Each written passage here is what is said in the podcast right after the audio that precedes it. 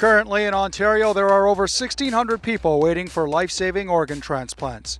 Meanwhile, a new law in Wales just made everyone there an organ donor unless they opt out. I asked Toronto to talk to me about becoming a donor. Ontario currently has an opt in donor program. Should we switch to the opt out system, such as the one enacted in Wales? Uh, yes, I definitely think so that we should have it where we opt out of it because I know for a fact that not enough people are registered to be an organ donor on, in Ontario. And if we had more organ donors, we'd have a much shorter wait list and our hospitals would be, be more beneficial and running more accordingly. Uh, I think that's a good system. I think we should switch. It gives people still an opportunity to opt out, but that way they have more uh, donors for those who don't opt out. Yeah, um, I'm an organ donor.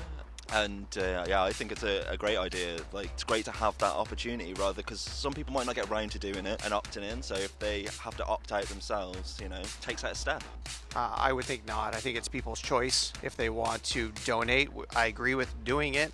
Uh, but I don't think it should be obligatory. I think so. I think uh, you know once you go, you're gone, and why not help somebody out? I think we should have an opt out. Um, I would like to think that as a community, we want to look after one another, and if you sometimes forget, or if the, something immediately becomes available, and you don't necessarily have the, the written clearance, that you know, we if I needed a heart, I'd like to think I could get one anyway. Are you a registered organ donor and why? Yes, I am. Um, I grew up knowing about it because my aunt was an organ donor, and then when she passed away, she gave sight to a kid who was blind from the time she was born until 11. So her eyes gave sight to a young girl. I believe, you know, I don't need them.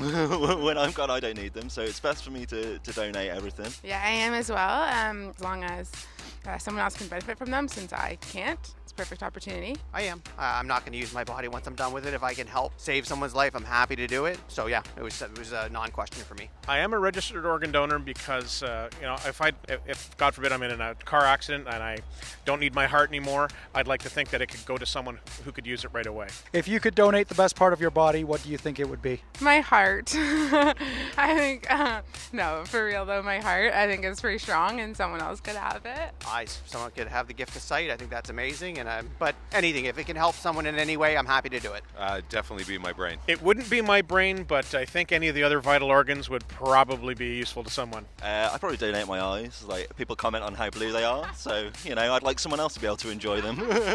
I would say my style, but you can't donate that, so um, I would definitely say like my eyes, my lungs.